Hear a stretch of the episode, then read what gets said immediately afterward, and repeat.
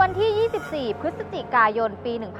1971 เครื่องบินโบอิ้ง727 แอร์โฮสเตสสาวคนหนึ่ง ถูกผู้โดยสารชายที่นั่ง 18 4เรียกให้มานั่งด้วย ก่อนยื่นกระดาษเขียนข้อความว่า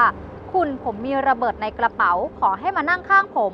ประโยคสุดสะพรึงนี้จะกลายเป็นเรื่องเล่าตำนานการปล้นสุดขอบฟ้าที่เป็นปริศนาจนถึงทุกวันนี้กับเรื่องราวของ DB Cooper เครื่องบินโบอิ้ง727 เที่ยวบินที่ 305 ของสายการบิน Northwest Orient มุ่งหน้าจากพอร์ตแลนด์รัฐออเรกอน ไปเมืองซีแอตเทิลรัฐวอชิงตัน ผู้โดยสารที่นั่ง 18-4 แจ้งแอร์โฮสเตสให้ไปบอกกัปตันเครื่องบินว่า เขามีระเบิดอยู่ในกระเป๋า ชายคนนี้ได้แง้มกระเป๋าเผยให้เห็นสายไฟพันยุ่งเหยิง ทางแอร์โฮสเตสได้แจ้งกัปตันว่า พวกเขากำลังขู่วางระเบิดบนเครื่อง ข้อเรียกร้องที่ชายคนนี้ต้องการก็คือเงินสด 200,000ดอลลาร์ โดยต้องเป็นธนบัตร 20 ดอลลาร์เท่านั้น และร่มชูชีพ 4 ชุด แบ่งเป็นร่มชูชีพ 2 ชุด ที่ต้องใส่สะพายข้างหน้า กับอีก 2 ชุด เป็นร่มแบบสะพายข้างหลัง และเมื่อเครื่องบินลงจอดที่สนามบินซีแอตเทิลก็ต้องเติมน้ำมันให้เต็มถังด้วย กินเวลาไม่นานกับตันแจ้งไปยังหอบังคับการบินถึงข้อเรียกร้องนี้ ทางเจ้าหน้าที่ FBI เข้ามาตรวจสอบทันที เพราะถือเป็นเหตุใหญ่ และเป็นครั้งแรก ๆ ที่มีการป้นลักษณะนี้แม้ที่ผ่านมาเครื่องบินโดยสารจะมีเหตุก่อการร้ายหลายครั้ง ทั้งวางระเบิดเครื่อง จี้เครื่องบิน แต่นี่คือครั้งแรกที่มีข้อเรียกร้องขู่เอาเงินแบบนี้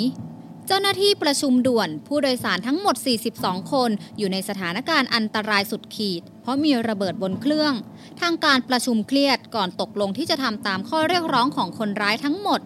เครื่องบินลงจอดเติมน้ำมัน มีการมอบเงินสดให้ผู้โดยสารจำนวนมาก ที่กำลังเดินทางกลับบ้าน ถูกสั่งให้ลงจากเครื่อง FBI สรุปว่าเราจะจับชายคนนี้ที่หลัง เพื่อป้องกันการจุดระเบิดใส่เครื่องบิน ซึ่งจะเป็นหายนะครั้งใหญ่แน่ ๆ เครื่องบินลงจอดเติมน้ำมันสองครั้ง ขณะบินอยู่ระหว่างเมืองซีแอตเทิลกับเมืองรีโนรัฐเนวาดา สลัดอากาศได้ใส่เสื้อชูชีพ และกดเปิดประตูท้ายเครื่อง ก่อนจะกระโดดร่มลงไป กัปตันพาเครื่องบินกลับไปที่สนามบิน เจ้าหน้าที่บุกขึ้นเครื่องตรวจสอบทุกอย่าง ก่อนจะพบว่าผู้ก่อเหตุโดดร่มไปพร้อมเงินสด และเสื้อชูชีพ2ชุด โดยทิ้งเสื้อชูชีพอีก2ชุด พร้อมคลิปหนีบเน็กไทไว้ให้เจ้าหน้าที่ดูต่างหน้า ทางการเชื่อว่าชายคนนี้จะต้องชำนาญรู้จักเครื่องบินเป็นอย่างดี พวกเขารวบรวมข้อมูล และทำการออกล่าตัวคนร้ายทันที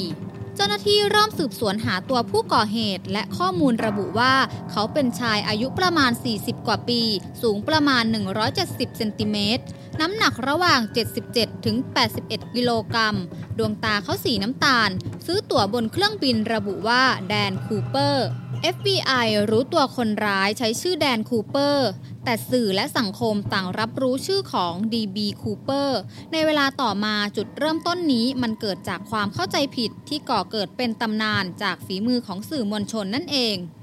หลังจากเกิดเหตุนักข่าวได้สอบถามแหล่งข่าว FBI ถึงชื่อคนร้าย เจ้าหน้าที่บอกว่า D Cooper แต่นักข่าวได้ยินทางโทรศัพท์ไม่ชัด จึงถามกลับว่าชื่อ D หรือ B กันแน่ แหล่งข่าว FBI ตอบว่าทั้งคู่ นั่นทำให้สื่อเขียนข่าวว่าคนร้ายชื่อ DB Cooper และเป็นตำนานจนถึงทุกวันนี้ปัจจุบันเว็บไซต์ของ FBI ยังเรียกสลัดอากาศคนนี้ว่า DB Cooper อยู่เลย เมื่อคนร้ายโดดร่มจากเครื่องบินไป เจ้าหน้าที่ระดมทุกทรัพยากร ปูพรมค้นหาตัวทันที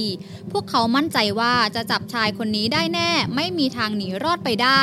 แต่สุดท้ายตลอดการค้นหาหลังเกิดเหตุ พวกเขาพบแต่ความว่างเปล่า ไม่เจอศพ ไม่เจอใคร ไม่พบอะไรทั้งสิ้น เงินสดที่มอบให้คนร้ายก็หายเกลี้ยง ดูเหมือนทุกอย่างจะเป็นปริศนาไปหมด สุดท้ายทางการได้ยุติการค้นหา และเปิดคดีนี้ค้างไว้ด้วยความสับสน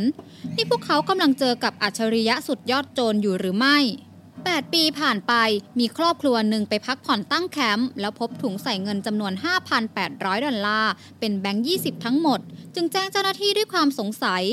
เมื่อตรวจสอบเลขธนาบัตรก็พบว่าเป็นเลขที่ให้กับ DB Cooper เจ้าหน้าที่ฟื้นคดีและออกสืบสวน ปิดล้อมบริเวณดังกล่าวอีกครั้ง แต่ก็เหมือนเดิมทุกอย่างเงียบหายไป หลายสิบปีผ่านไปทุกอย่างยังคงเป็นปริศนา แม้จะมีคนอ้างตัวว่าเป็น DB Cooper มากมาย แต่หลักฐานที่เจ้าหน้าที่มีคือคลิปหนีบเน็กไทซึ่งมีลายนิ้วมือของ DB Cooper อยู่ แม้จะสงสัยใครมากแค่ไหน แต่เมื่อเอาลายนิ้วมือไปตรวจ ก็ไม่พบตรงกับลายนิ้วมือที่พบในคลิปดังกล่าวทำให้ทุกอย่างยังคงไม่กระจ่าง และเรื่องราวของ DB Cooper ก็ยังโด่งดังเป็นตำนานถึงทุกวันนี้ คำถามที่ว่าทำไมเป็นตำนาน ก็ต้องตอบว่า DB Cooper ใช้วิธีการปล้นสุดอัจฉริยะ ไม่มีใครตาย ไม่มีใครได้รับบาดเจ็บ มีเพียงคนที่ได้รับผลกระทบถูกข่มขู่เท่านั้นสลัดอากาศคนนี้วางแผนแบบเซียนเหนือเมฆแล้วหนีรอดไปได้ โดยไม่ถูกจับกลุ่มเป็นสุดยอดโจรเหนือโจรของจริง วีรกรรมของ DB Cooper นั้นทำให้เกิดการก่อเหตุเลียนแบบ เปิดสกราดจี้เครื่องบินครั้งใหญ่ในอเมริกา จนทางการต้องตั้งเครื่องตรวจกระเป๋า สแกนผู้โดยสารก่อนขึ้นเครื่อง มันปฏิวัติการรักษาความปลอดภัยในสนามบินเสียใหม่ ทุกวันนี้ FBI มีรายชื่อผู้ต้องสงสัยมากกว่า 800 คน แต่ไม่มีแม้แต่คนเดียวที่จะเป็น DB Cooper ตัวจริงเลย ในปี 2016 ทางการจึงยุติการสืบสวน แต่ยังเปิดคดีเอาไว้ หากมีข้อมูลใหม่ๆ ก็พร้อมรื้อฟื้นคดีอีกครั้ง แต่ถึงทุกวันนี้ทุกอย่างก็ยังคงเป็นปริศนาเหมือนเดิม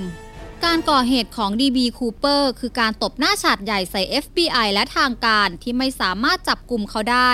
DB Cooper ยังคงเป็นสุดยอดตำนานโจรเซียนเหยียบเมฆที่ก่อเหตุปล้นบนฟากฟ้า โดดร่มลงมาแล้วหายไปพร้อมเงิน ถึงทุกวันนี้สังคมยังคงสงสัยอยู่ว่าเขาเป็นใคร ช่างเป็นคำถามสุดเรียบง่าย แต่ยากที่จะไขคำตอบเหลือเกิน มันจึงเป็นปริศนาสุดยิ่งใหญ่กับตำนานชายคนนี้ DB Cooper